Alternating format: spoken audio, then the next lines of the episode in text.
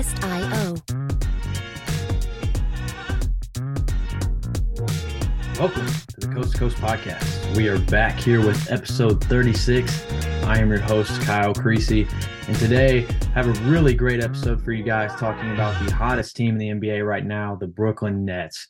Now, this team has won 14 of their last 15. They've won 10 games in a row. Kevin Durant's playing some of the best basketball in his career.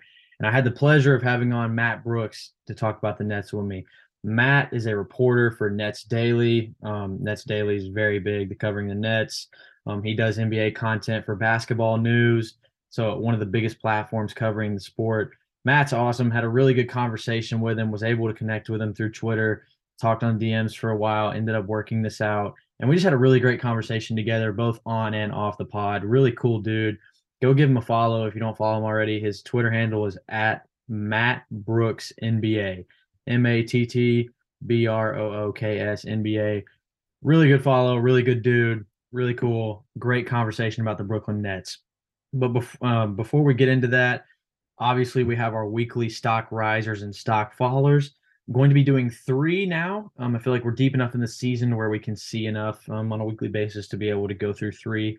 Um, I'm going to be doing the risers first this week. Uh, to start out, we've got the Miami Heat the Heat are seven and three in their last 10 games. Uh, in the past two weeks, they're 10th in point differential, which you might say, you know, 10th, nothing crazy, but promising considering that this Heat team's been struggling a lot. And now they're finally putting some things together, being a top 10 team in terms of point differential. Jimmy Butler has had seven straight games of 20 plus points. And I know you're thinking, oh, Jimmy's one of the better players in the NBA. Yes, but it's good to see this aggression through the regular season um, from him. Uh, Tyler Herro also in the last seven games been putting up 25 points, five assists on 46% shooting. He's been killing it this year. Really been a big part of the Heat having more success here as of late. And man, the things are coming together. And when these three, obviously, you had Tyler Herro sign the big extension. Tyler Herro came off the bench last year. You heard Tyler Herro say he feels like he deserves to start. And he's right. Because when he's on the floor with Jimmy and Bam, this team is plus 14.3 per 100 possessions. That's like by and far would be the best in the NBA in terms of net rating compared to other teams. So this team, man, really putting some things together, looking like the team that we thought that they could be. Coming off the Eastern Conference Finals, where Jimmy Butler put up a three to potentially go to the finals, he missed it. We know this team's good. Okay, we know that there's good in there, and they're finally putting some parts of it together. So had to throw them in there. Second stock riser here is going to be the Philadelphia 76ers. 76ers had won eight in a row, but they lost the Wizards the other night, so they're eight and one in their last nine. It happens, you know. Win streaks can't last forever. Uh, they had a what really stuck out to me in this win streak though was their win against the Clippers. And if you didn't watch that game or if you didn't really keep up with it, they were down 20 points in the first half and uh, in late in the first half, and then second half they just kept clawing. They kept clawing, and then they took the lead, and they just the duo of Harden and Embiid has been awesome in the past 10 games. Um, Embiid specifically playing just out of his mind in the last 10 games. He's averaging 37 points and 10 rebounds, shooting 55% from the floor. Things are coming together. Things are coming together. You know, the Sixers are finally getting healthy. Towards the beginning of the season, they were out with so many guys, so many guys getting injured. Now they've got everybody in there. Maxey Tyrese Maxey is going to be back tonight. I'm recording this on a Friday. Um, I for, in their game against the Pelicans. Yeah, I think Pelicans that they play tonight. Tyrese Maxey will be back. Everybody's back. Now, the one thing that I'm interested to see with the 76ers as we move forward is that they've had a lot of success starting De'Anthony Melton. And De'Anthony Melton was an acquisition that if you listen to this podcast for a long time, you know how high I was on the 76ers acquiring De'Anthony Melton.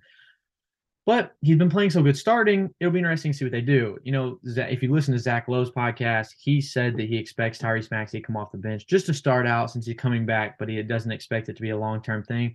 But it will be interesting to see what they do going forward. Will they start three guards and keep starting Melton, start Maxey, and put PJ Tucker on the bench? I don't know.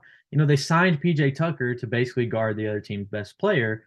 That doesn't quite work the same if he's coming off the bench can't really bench Tobias Harris. That size and ability, certain things that they really need um, that he gives that they just don't have from other players. Um, obviously, you're obviously James Harden and Embiid are penciled in, and it comes down to like Melton or PJ Tucker. I am of the belief that PJ Tucker coming off the bench and being the backup five would be a really good option for this team. Um, even if you take away the thought process from guarding the team's best perimeter player, I just think that there's too much that Melton gives rebounding activity defensively and just ability to shoot and put the ball on the floor especially getting out in transition, that the team doesn't have that that they need with their other good players. And Tyrese Maxey, I mean, it could be one of the best transition teams in the NBA if Tyrese Maxey and D'Anthony Melton are playing together, and that gets a lot of extra points for a team whose half court offense is already really good with the duo of uh, Embiid and Harden. So interested in seeing how that goes, but they've been really good recently, so they make stock risers here. And the third stock riser, the last stock riser I have here, are the Dallas Mavericks. The Mavs are now 20 and 16 overall, sitting at fifth in the Western Conference. Um, it was looking scary a while ago. You know, they were 10 and 11 at one point after a brutal loss to the to the Detroit Pistons. Um, they actually made my stock fallers last week because Maxi Kleber was going to be out for six to eight weeks, but they've handled that well. And a big part of that is obviously Luka Doncic um, being one of the best players in the NBA, just playing absurd, playing out of his mind. Had the 60 20 10 performance. Uh, had another 35, 13, and 12 performance last night, just putting up some unreal numbers. But I think the biggest thing, and you know, shout out to Grant Afseth who came on the podcast a while back covering the Mavericks. But if you remember, whenever he came on the pod, we talked about how this team was so much better when Christian Wood was on the floor with Luka, How Christian Wood needs to play more, regardless of what Kidd's concerns might be. You know, why is Kidd trusting some of these guys more than Wood whenever Wood provides more? Well, he's kind of by default had to play Christian Wood more now because Clay was out. And so he's starting Christian Wood. They're five and one in games that Christian Wood is start, has started in uh, in this stretch. So it will be very interesting to see if he does continue to maybe trust him as this goes on. But I feel like he probably will because I think the success will kind of maintain a little bit. I'm not sure five and one type stuff will keep translating over, but just being able to play winning basketball as a whole. So really interested in seeing how the Mavs go from here. They've taken advantage of an easier schedule, so it is something to watch as we go forward. But they have to make stock risers because with a stock faller, I'm about to mention having a key player get injured, Mavs could fully control their destiny and try to be a top six team going the rest of the way and stay out of the play-in. So it'll be interesting to see. Um, Christian Wood is now extension eligible. Will be interesting to see how that folds out. But yeah, the Mavs had to make stock risers. Now we're going to these stock fallers. First, we had the Milwaukee Bucks. Bucks have lost four games in a row. First time all season that they've lost four in a row. They've lost to the Cleveland Cavaliers, the Brooklyn Nets, the Boston Celtics, Chicago Bulls. Your first initial thoughts might be, well, three of those teams are really good and the Bulls have potential. Well, yeah, you're not wrong. But it's a little concerning that they couldn't just pull out one win, specifically the Chicago one, because Giannis ended up with 45 points, 22 rebounds, and seven assists. What's concerning the most to me is that Khris Middleton has now missed six straight games. Um, you know, the belief was that the Bucks are going to have to hold on a little bit. And like when Nathan Marzion came on to talk about the Bucks, you know, we talked about how impressive it's been that they've been towards the top of the conference, even without Middleton for the majority of the season. But the belief was always stay afloat, get Middleton back.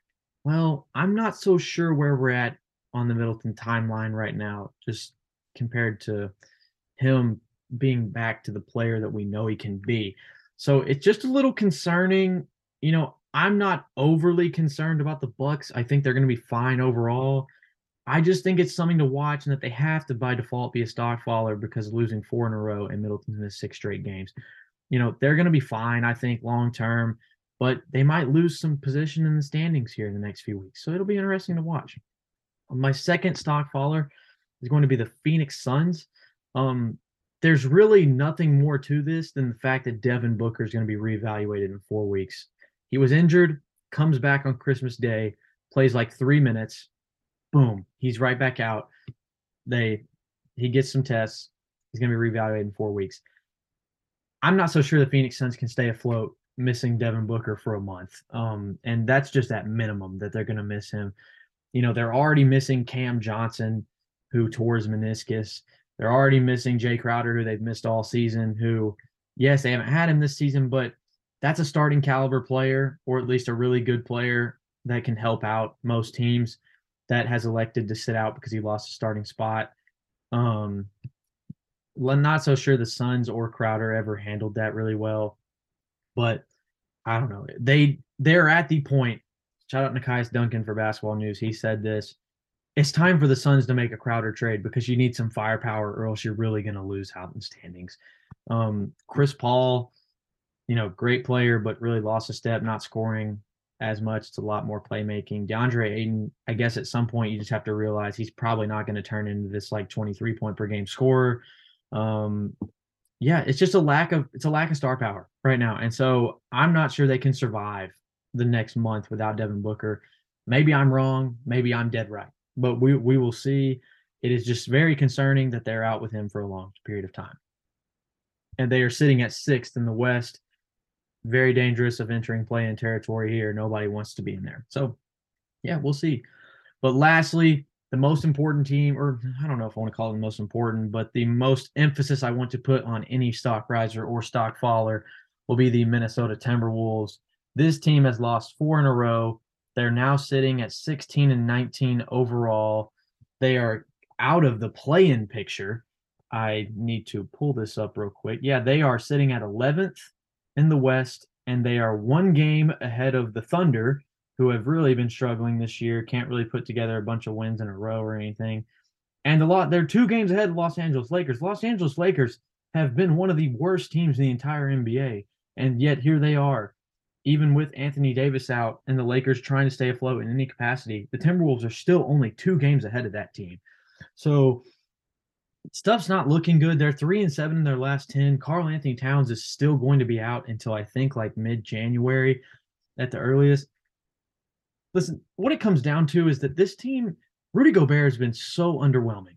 And they made a serious, huge, big time franchise moving trade to get a player like Gobert in terms of the cap, draft capital and the assets that they gave up to get a player like this. Gobert's just not been very good. He's not. And they're better with Naz Reid on the floor than they are Gobert. And here's just some stuff from stuff for you from Cleaning Glass. Always shout out Cleaning Glass. When Naz Reid is on the court for the Timberwolves this season and Rudy Gobert is off the floor, the Timberwolves have a plus five net rating. Plus five is like really good team, like would be one of the best teams in the league.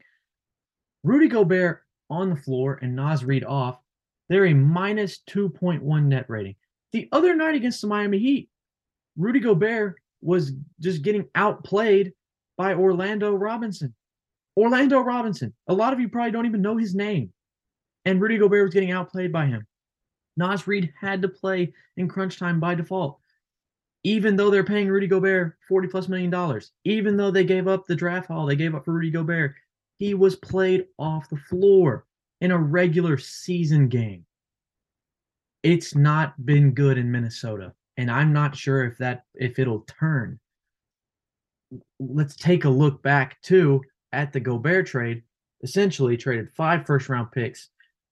I'm not even going to go this route, but one could simply argue forget the other draft picks, forget the role players that were in the deal, that Walker Kessler has been better than Rudy Gobert this year. One could easily argue that. Easily. I'm not going to. That's not going to be the stance I'm going to take here. But you could easily argue that if you wanted to, that Walker Kessler, who was drafted late first round, that was a part of the trade, is better than Rudy Gobert right now, or has played better than him to this point. Forget that though. They traded other role players that could be really nice right now. Malik Beasley, been one of the best three point shooters in the NBA to this point. Jarred Vanderbilt, just a gritty guy who's going to go do a lot of things for you offensive rebounding, taking tough defensive assignments making sure possessions finish on the defensive end, that kind of thing. And yeah, they traded Patrick Beverley. Patrick Beverley hasn't been that good, but yeah, just another player in the deal. That could have been something that they could have traded salary wise somewhere else, maybe. So then you look at the draft capital. Well, let's forget all the future picks. The Utah Jazz own the Minnesota Timberwolves draft pick this year unprotected. Unprotected. This team is out of the plan. a lottery pick right now, has probably the seventh or eighth, seventh or eighth best odds in the NBA for a pick right now, and it's going to be handed to the Utah Jazz unprotected. That would be worst case scenario here that that pick ends up being good, just good at all, even the lottery pick. So, really a team to keep your eye on here. It is really time for the Timberwolves to make something happen, or else they're going to be put too deep in a hole they can't crawl out of. So we'll see, man. I'm really interested. Um, a lot of people were very critical of the Gobert trade whenever it happened, and now it's looking even worse and not backing those people up. We'll see. We'll see. Timberwolves, ugh, very ugly mess. Very ugly. So, yeah, they had to make stock fallers. They're they're my biggest emphasis on either a riser or a faller. Um, it's gonna be interesting, man. But yeah, let's get straight into the conversation with Matt Brooks here. You know, obviously we talk about the Nets, we talk about their current standing, how they're doing on both ends of the floor, sort of what was going through Matt's head whenever everything was going on over the summer, and just kind of an outlook on things going forward. But great conversation. Ready for you guys to get into it. Brooklyn Nets with Matt Brooks. Here we go. And now I'm excited to bring on Matt Brooks. Matt is a reporter for Nets Daily makes content for the Great Company Basketball News, and is the host of the Clear Out podcast. Matt, what's up, man? Chilling, chilling. Um, on the West Coast right now, so just enjoying uh the it's wonderful weather over here. I I know that's like very New Yorker of me to talk about the weather instantly, but it's it's quite nice over here. But yeah, uh, enjoying the holidays, seeing family. It's been good. Yeah, appreciate you coming on, my man. So let's get straight into it. Um, obviously, going to be talking about the hottest team in the NBA currently, team who came atop of my power rankings last week, the Brooklyn Nets. So as it sits, this team is second in the Eastern Conference now. They've jumped the Milwaukee Bucks, and they are at 23 and 12. Obviously, this sounds great, but before we get into how great the season's been, let's take a step back for a second and reminisce on what was going on to start the year and how it's even more impressive that they are where they are right now. So to start out, this team started out at one and five. Then they went to it was two and five or two and six or something like that. They actually parted ways with Steve Nash. They fired him, but whatever. They parted ways, and you know some things started to look like they were clicking a little bit. Jump up, they're eight and nine. They go to Philadelphia. It's Ben Simmons' return, and Philly's just missing everybody, and the Nets just it was terrible. They lose that game. They have another loss to the Pacers, sitting at nine and eleven. Everybody's wondering, is this team even going to stay? and then a switch just flips.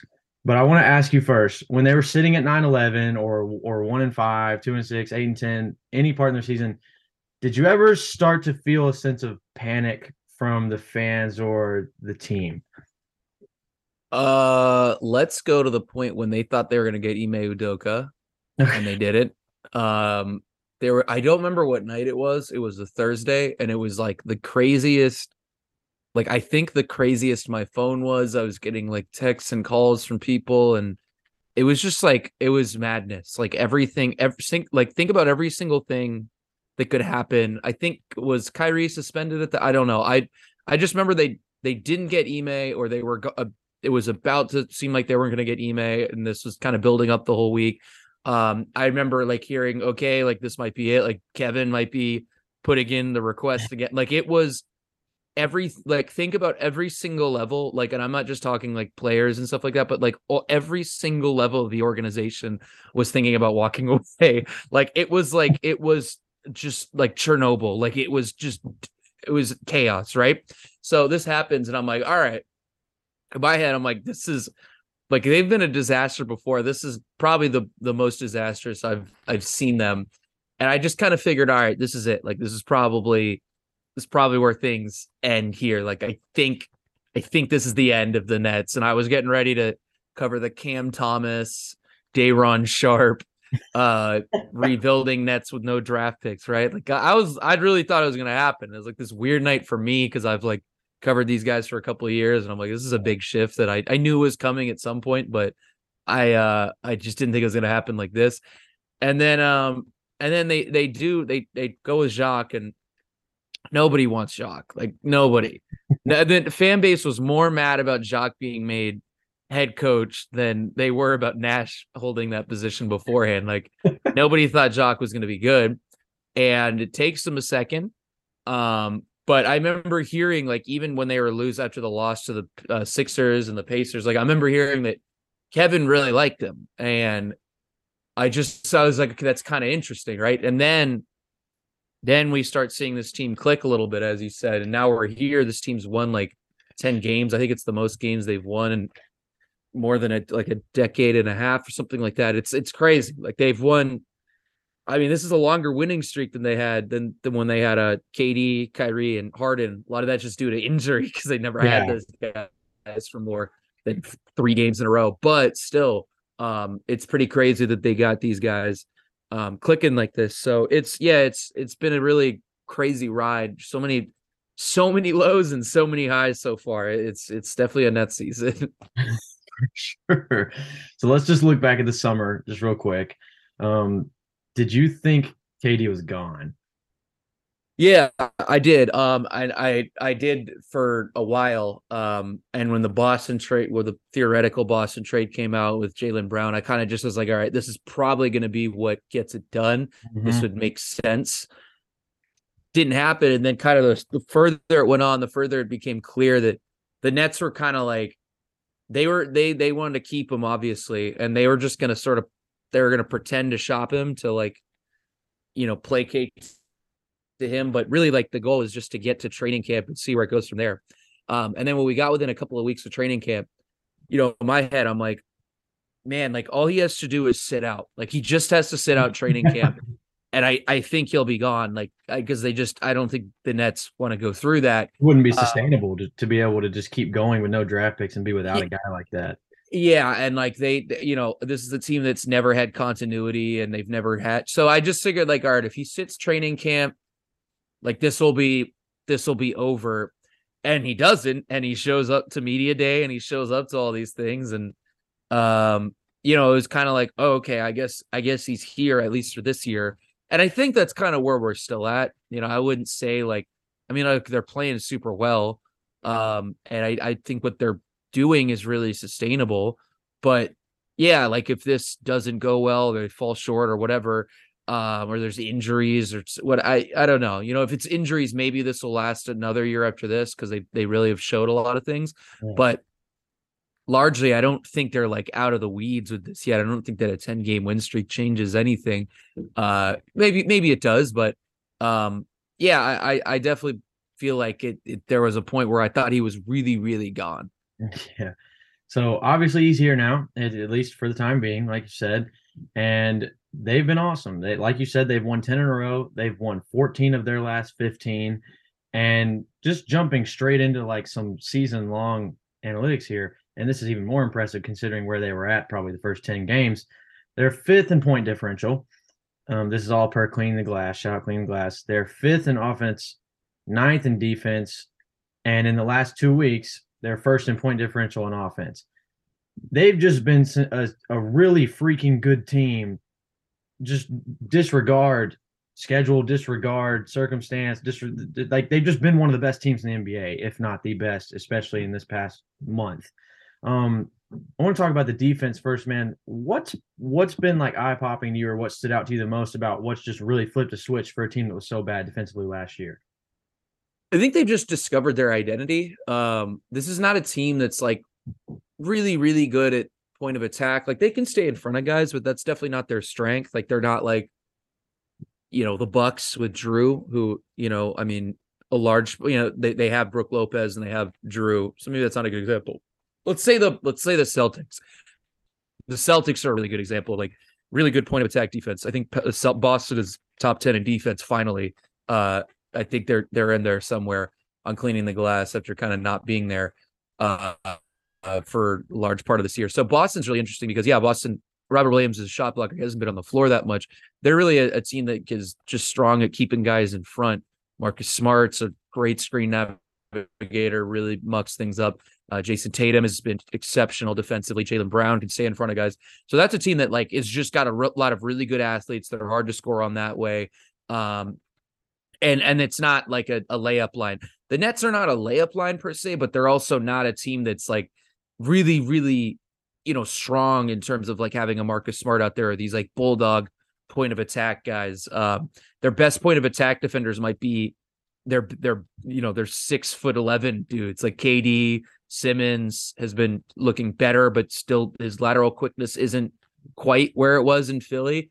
Claxton is maybe their best perimeter defender. So it's been really interesting to watch that. And I think because of that, it's almost like they're leaning into how much shot blocking they have. So even if it's somebody like Nicholas Claxton out there, they've got KD manning the back line, mm-hmm. playing free safety a little bit, and just kind of cleaning up mistakes in that way. I mean, he's averaging a block and a half a game. He's play, yeah. I mean, he's been he's been great, and a lot of it's just, you know, it's it's in two ways. It's when guys try to go at him, smaller guys try to isolate him and get to the rim.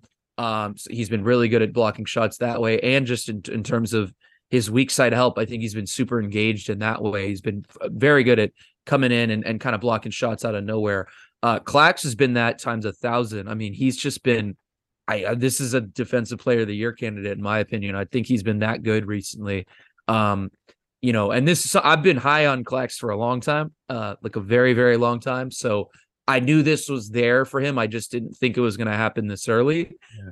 Um, but he's he's improved at all the little things that he's needed to. Um, you know, him. I mean, offensively is is improved uh, quite a bit, but the defense, what I want to focus on, his weak side help is taking a huge jump. It took a mini leap last year. It's taken another leap this year. It's it's like any shot that goes up within the vicinity of the rim, I feel like he's going to be there to contest it, whether it's his matchup or not. Uh, the switch defense is maintained. He's improved his scheme versatility. Uh, the Nets have really leaned mostly into switching, but he's been better in drop in the instances that they've done that. So eh, overall, like just having those two guys and and Simmons as well, but really Durant and Claxton as the fulcrum of your defense and their shot blocking. It's really interesting. Um, it's very different. I, I don't know a lot of teams that I can think of right now that are like that that lean on the shot blocking of two, you know, skinny seven foot guys. yeah, it it's been really interesting to watch, and you know, obviously, like when I watch them, like there's certain things that pop, but analytically, there's not really a lot of things that pop, and that's what makes it even more interesting yeah. that they are a top ten defense. And to me, there's some things that have just really stood out are they're been, they're defending a lot better in space, and part of that is I don't know if guys are healthier, but also just acquiring a guy like Royce O'Neale Claxton's jump, Kevin Durant being more engaged, and Ben Simmons actually playing this year. Um, like you said, man, Claxton has been awesome and probably is in that defensive player of the year, at least race, just in the race, or at least somebody to keep an eye on. And it's funny because a team that's like, for the most part, doesn't have a bunch of like when you start to think about some teams that have some really flexible lineups that you think are all really good defending in space or one on one, you're like, okay, there it's like the Clippers, the Celtics, just like a bunch of teams like that with a bunch of long rangy wings. And then the Nets don't really have a ton of those options, but they're not like running a lot. Like they don't run any zone. They're just defending that much better in space. And they're they're in the 93rd percentile in defending isolations, and they are they are only giving up 0.861 points per possessions when defending the pick and roll. And I know that some people may not really understand what that number is. That number is not the best thing in the world, but it's pretty good. And a lot of that to me has been just Royce and Ben being on the team this year and their screen navigation is just doing them wonders. So they're able to go drop with Claxton while those guys are fighting over the top and really being able to just beat that guy to the spot before he's ever really able to engage the guy at the bottom and just also being able to switch like you said that they were. So it's just been really fun to watch. They're also giving up less than one point per possession on post ups, which is average. But you know, again, the fact that this team is average at defending post ups, even though they don't have just some real big physical force down low, extremely impressive. So the defense overall, just love what I've seen, and I think that it is sustainable going forward. I mean, would you agree?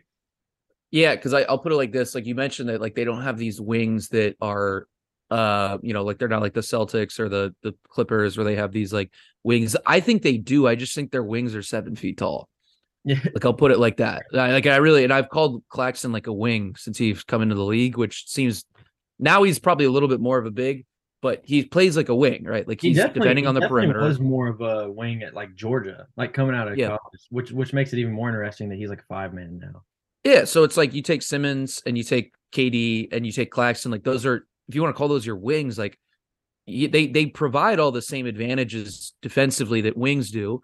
You know, they can stay with quicker guys for the most part. There are certain guys like Darius Garland. Darius Garland, I thought was, and the one thing I've said with the Nets all year is that the point of attack defense is the only thing that they're really, really lacking. And like Darius Garland the other night gave you a pretty good idea of what that looks like. He was able to get to his spot pretty much pretty much anytime he wanted. A lot of that stuff was from like floater range, essentially. He's not going to get all the way to the rim because they have so much shot blocking there. But I do think like those type of shots are available if you're a really quick guard, if you're somebody that can, you know, kind of get busy from that range. So that's a that's the really the the only guy that I've seen that can kind of torch this team pretty consistently.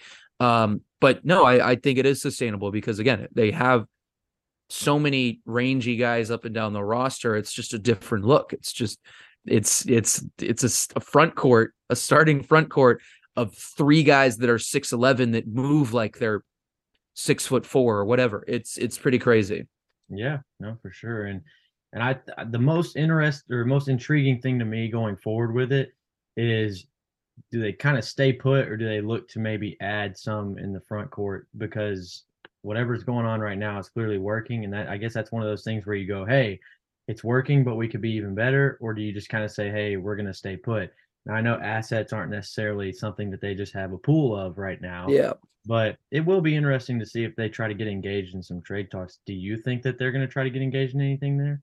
Uh, yeah, I I mean I wouldn't expect a ton, but like I think that like the obvious package of like I don't think they move Patty Mills. Um, but I do think that Seth is an option. So if you can take Seth and Cam Thomas and a first, they never extended Seth, did they? No, no. Yeah. So and like I like Seth for another team. I he's had a weird year, honestly. Like he just I don't he just feels way less impactful. And maybe it's just that that it is kind of his I don't know, his role is different. I, I've been trying to figure it out, but regardless, like that's he's a good player that's been in playoff series and made an impact. He made an impact in Portland. He's really good in Philly. So it's not like this is a guy that's like never shown he can do it when it matters. Um, so yeah, I mean, you know, I, I think that that's that's probably what you're looking at, and you just see what that can get you. I mean, really, it's going to get you like a ninth man. Yeah, like, you're not going to like get like this like game change because and part of that is just like how good their rotation is. Mm-hmm. I mean, really, like Yuta Yuta Watanabe is probably their eighth man right now. He's been awesome. Mm-hmm. Um, one of Joe Harris or Royce O'Neale is going to be your seventh man. Um, and they're both playing out of like really, really well. Royce has been really, really good offensively. Um, Joe's been really uh, his shots coming along nicely before he got injured, and he's made improvements defensively. So that kind of goes to show you like how loaded this team is right now. That's the difference I think this year is just that I trust their top eight so much. Mm-hmm. Yeah, I mean, I do too. And it's, it's something that in the off season, especially whenever they kind of went out and did some things they did to improve the roster around the edges, I liked it. And I've always, I've always thought the Nets had some that Nets had like pieces to be really, really, really good, but it just never actually came together, whether it was injuries, last year had to trade Harden. Ben Simmons never actually played, you know, due to the back stuff, whatever. Like the potential has always been there. And like the Nets were in my finals in the preseason, it's because I'm more of a in a preseason, I'm going to take the team with the highest ceiling. And in my eyes, they have always had the highest ceiling. So it's just it's nice to be able to see them actually put some of these things together for once in this KD Kyrie tenure, which they did two years ago but just the injuries derailing it all against in the Bucks playoff series and stuff. So, but it's nice to see. So now I want to jump into the offense. Obviously, the defense has been fun. The offense, you knew it was going to be elite all the time. The concern was the defense, but the offense, you knew it was going to be elite. To me, it's just impressive on how they're doing it offensively. So I think the answer is pretty clear for a lot of people that do watch the Nets regularly. But when I'm just looking through stuff here and I see that they're around league average and taking care of the ball, they're dead last in offensive rebounding. They're they're towards the bottom of the league in getting to the free throw line. Yet they have a top five offense. And it comes down to a few things, one of which being they are just the best shooting team in the league in terms of three levels. It's, yep. it's absurd. And so do you think that it's just what the two what two of the best isolation players in the world are able to create for them and others? Is there more continuity stuff with maybe Jacque that you've seen opposed to Nash? What do you think it is that's been able to open that up for them even more offensively and just continue to dominate all three levels? Because they are first in mid range uh, field goal percentage. They're shooting 50% from mid range as a team, which is just absurd. They're uh, yep. they're third in rim field goal percentage as a team with no real like big just sitting down there dominating around the rim. They're at set or over 70%. and then they are second in three point field goal percentage at 39.3%, which is crazy. Um, yeah, no, they're uh I mean the the the mid range and the three point is what I'd highlight. The the rim stuff, a lot of that's just Claxton and, and, and Simmons has had some good moments. I mean, like they've been really good at picking their rim shots. I just I don't know what the frequency is on that. They're, they're 20. Um, I think they're they're 28th in frequency at the rim, but third and so I mean they're just taking. So that explains the foul thing, yeah. Which yeah. I I saw NetStans. I'm sorry, this is such a tangent, but I saw NetStans saying like, oh, like we're the refs are conspiring against us. I'm like, no, you guys just only get to the you get to the rim at 28th best in the league. Like you're not gonna get fouls out. But Um, which I thought was funny. Uh, no, but um, yeah, I mean they're they're shooting the hell out of the ball. I think the three point number is the one I want to touch on. Um, kind of shows you the vision of this offseason. Like, you know, you go back I'm I'm gonna explain this by kind of going back a little bit. So the year that they had the Harden year and they had Jeff Green, like this, that was a championship team. Like I yeah. think that was that was a team that we felt pretty good. Like if they hadn't gotten hurt, we I think we I don't think it's insane to say they were probably going to win a, cha- a, championship that year. So they lose to Milwaukee. It's a lot of it comes down to injury. And they come into the next year, and instead of just saying, "All right, here's what works for us," you know, we played five out. Uh, we we try to you know set it up so that you can't really double our stars. They went and they brought in all these like, you know, bigger players, uh, you know, kind of grinder guys like James Johnson and uh, they brought in DeAndre Bembry, who was good for them. They brought in a bunch of centers because they felt like, well, you know, we want to make sure our front court is is bolstered, and it really took away the identity of the team last year. And that's one of the uh, the things that we don't we talk about a million things that happened. Kyrie missing games, um, the Harden trade, but on top of all that, it just wasn't a team that really optimized what this group and especially KD does well. So that was kind of the issue. And you saw that come into fruition a little bit against Boston in the playoffs. They're able to double team, they're able to, you know, kind of muck up the Nets' actions, which are fairly simple in large part, and it just kind of comes off KD's gravity. So this year they come in, they bring in Royce O'Neale, who's having a great shooting year, Yuta Watanabe, who's shooting very well. We'll see if that stays, but for now he's like leading the league in a lot of um, you know, catch and shoot percentage, uh, th- corner three point yeah. percentage, which I believe you put up on your Twitter. Um, so you know, those are those are things. T.J. Warren's come back and been just really exceptional from two levels. So I, I think the three point percentage is the number that's important to me, and it's allowed KD to kind of have an easier time. It's just harder to double KD because he's not. I'm not saying he's like an elite elite passer, but he's he knows what to do out of double teams for the most part. And it's a very simple offense in that way where it's just built off the gravity of those two guys and making the easy pass and swinging around the perimeter from there. It's it's a very simple formula and they're not running like the Princeton offense. They actually they, their offense preseason was like very complicated. They're running like Spain pick and roll and running like exit screens, which they still do to a degree, but Point being, they had this very layered offense and they've really stripped it back because I think they've just kind of come to the point of like, we have KD, we have Kyrie, those guys are going to attract a crowd, and we have shooters. So let's just see if we can spray it from there. Yeah, for sure. So I, I want to ask you a question.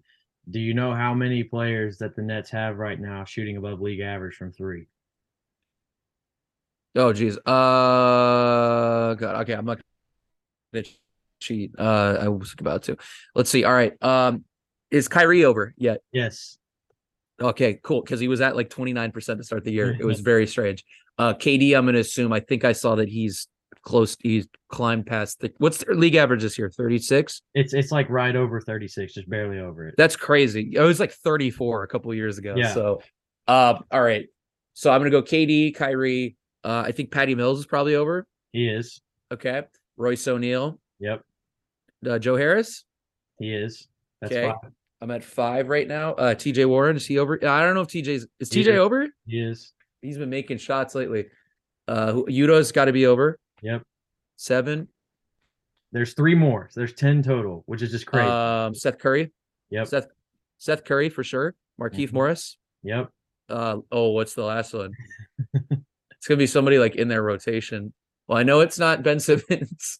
I know it's not Nick Claxton. This, this uh, guy, this guy is not always just getting in, getting a lot of minutes. Damn, I got no clue. It's not Cam Thomas. It is. Is is he's over 36 this year? yeah. So yeah, they have 10 guys.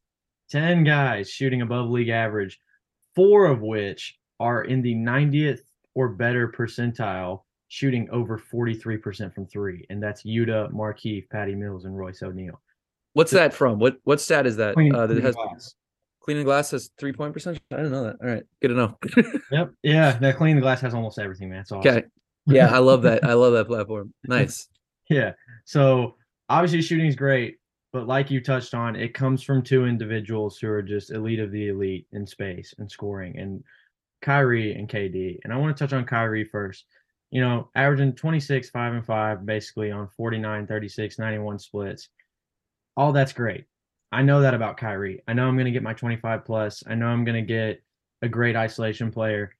The biggest thing that I want to highlight for Kyrie is last year in the minutes without Kevin Durant with Kyrie on the floor, the Nets were a minus 3.7 uh, in point differential net rating.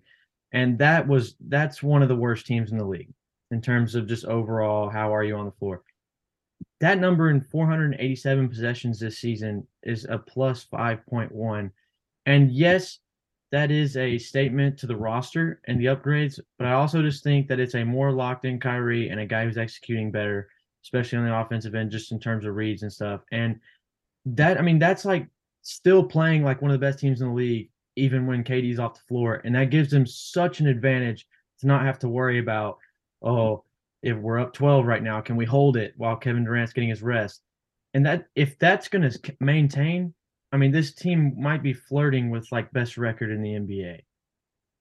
Yeah, I think they can win the East. Sorry, I'm I'm gonna filibuster for a second, and I'm I'm gonna try to see if I can find um, lineup stats of um, what it looks like with Simmons because they've been leaning into Simmons and Kyrie a lot as their mm-hmm. bench unit. It's looked better. They've been getting pretty interesting stuff using Simmons as a roller. So I'm gonna see if I can go pull. Sorry, this is terrible podcasting content, no, but I'm good. doing this on the fly. I'll um, I'll ask you a question while you're looking this up. Cool. Um, how do you feel about Simmons minutes with no KD or Kyrie on the floor? Uh, terrible.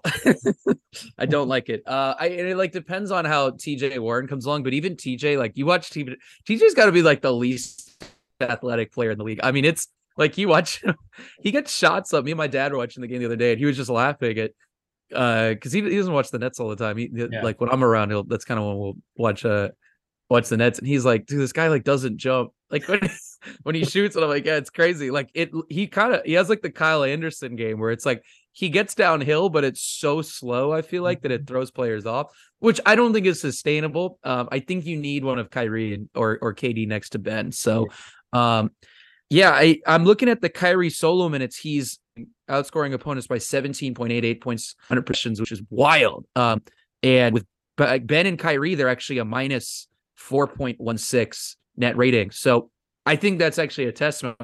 It's on that number hasn't given me what I'm looking for yet. So it, it is not because they're playing him with with um with with Simmons. It's it's that he's been playing that well on his own. Um, and I think part of it too this year is like it always felt like in previous years it was hard to like get those two guys going at the same time. Um, which is is my internet okay right now? Yeah, you're good. Okay, cool. Uh, sorry, my my my browser just popped up and said it was it was shaky. Um, but yeah, uh, you know, in, in, previous years, it always felt like it the optimization between having KD going and having Kyrie going was just off. Like it never felt like you could get those two guys going in the same game. They've really figured it out now. They have their pockets where you know Kyrie's really good to start the fourth quarter, and then KD will have come in and be subbed in around the six minute mark, and he'll get going, and then when KD or Kyrie's alone, you know, in the second quarter, I think is the beginning of the second quarter is when he's alone. He has all this opportunity to, to kind of, you know, get his shots up and, and build a rhythm that way. So it's very interesting. And I think it's a testament to how Jacque's been subbing these guys in and out. Um, it just allowed them to build rhythms at different points. And by the time the fourth quarter comes along, they're both feeling it and, and have a nice shot diet to like really, you know, just kind of do what they do. So, um, yeah, I think that's a big part of it is he just has got the right amount of room to cook and the spacing around him is what it needs to be. Yeah. And like you know, you talked about it, like staggering them has always been something that makes perfect sense.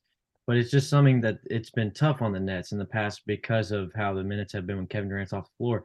But the fact that they're able to finally utilize it this season, whenever you've got two all world scorers who really are two first options, you know, I understand Kyrie has his flaws. Some people are very critical. At the end of the day, he's still a very elite scorer. And yep. so two number one, two guys who really who really can be a number one scoring option, being able to kind of split their time a little bit throughout the game and be able to get going is just really, really big for them, especially late in games, especially like come playoff time, for instance. You know, get both of those guys going, and then that could be really tough for teams in the fourth quarters to defend it. So it has been interesting. And now I just obviously want to refer to the other all world scorer, the guy who's played like arguably the best player on the planet. I, am not again, I'm not saying he is or isn't. I'm just saying he's been playing like that.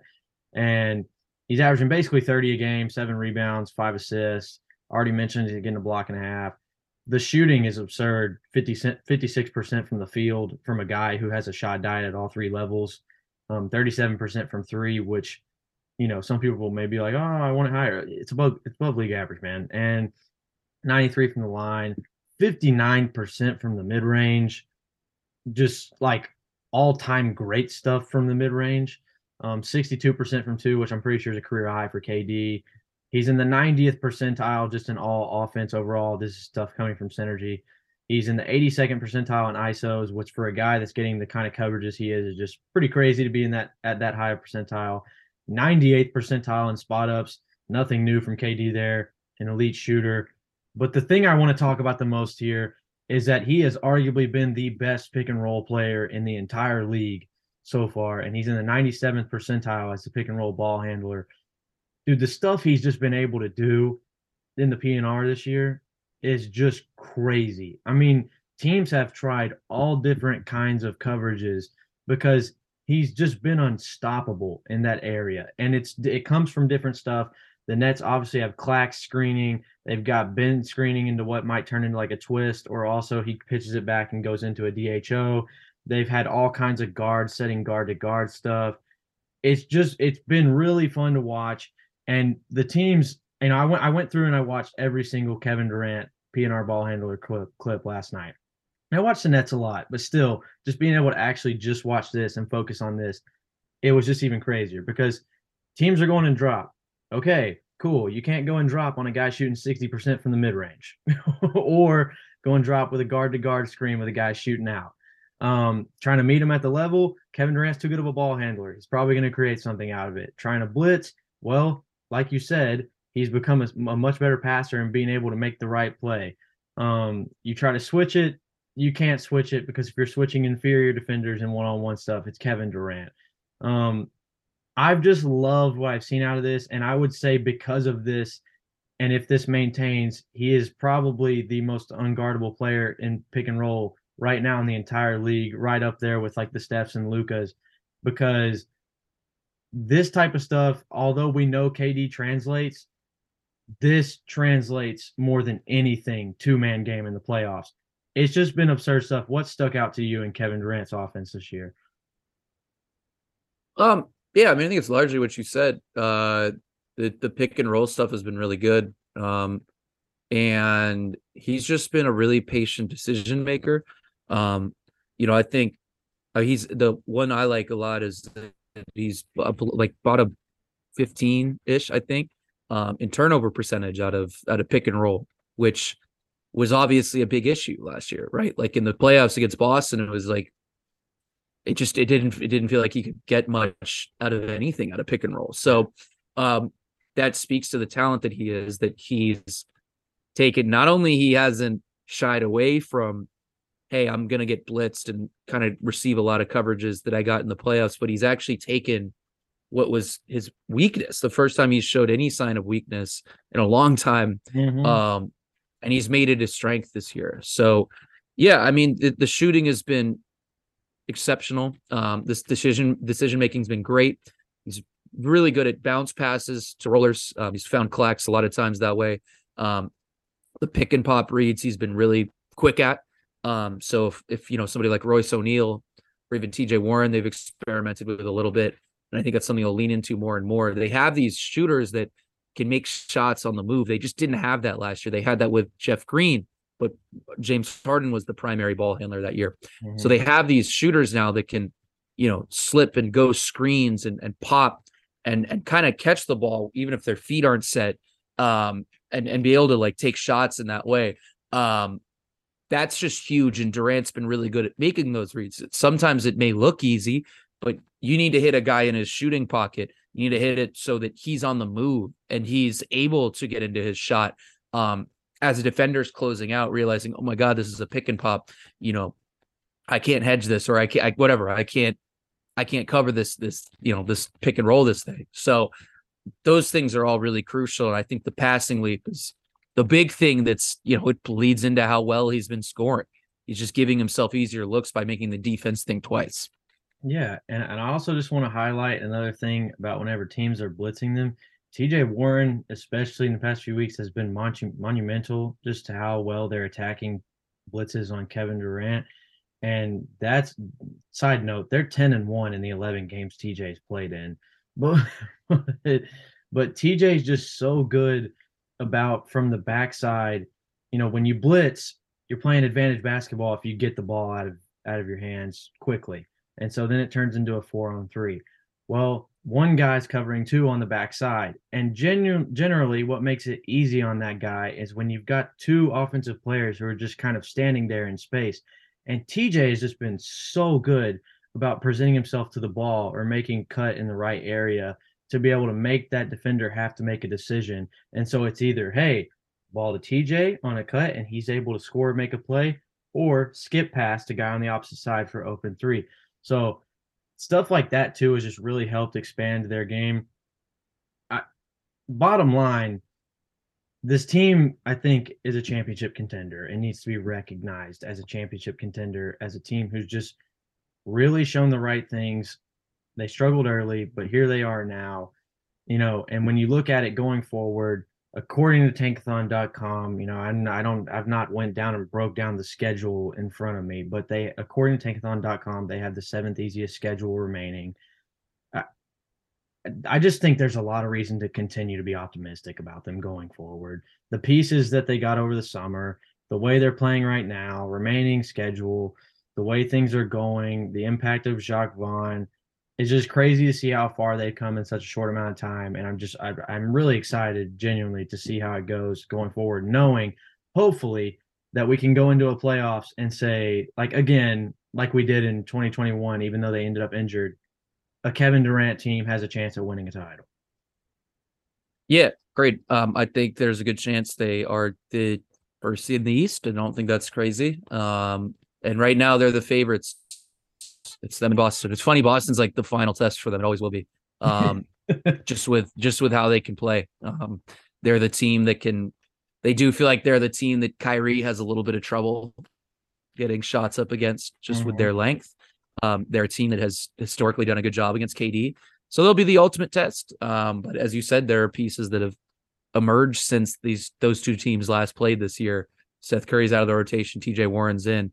Yuta's playing still playing well. Um, and uh, Joe Harris is is back. You know, I don't know, I can't remember when that Boston game happened earlier this year, but Harris is looking good, and um, ideally he'll be good by, by, the time the playoffs roll out. So, yeah, it's gonna be great. Uh, I, am I'm, I'm excited to watch the rest of the year for these guys, but um, I'm definitely looking at the playoffs, thinking there's a good chance this is this is a good chance this team's going somewhere. Yeah, for sure. But hey, uh, Matt, I really appreciate you coming on, my man. Yeah, appreciate it. Yeah, but with that being said, this is the end of episode 36 of the Coast to Coast podcast. See you guys next next week.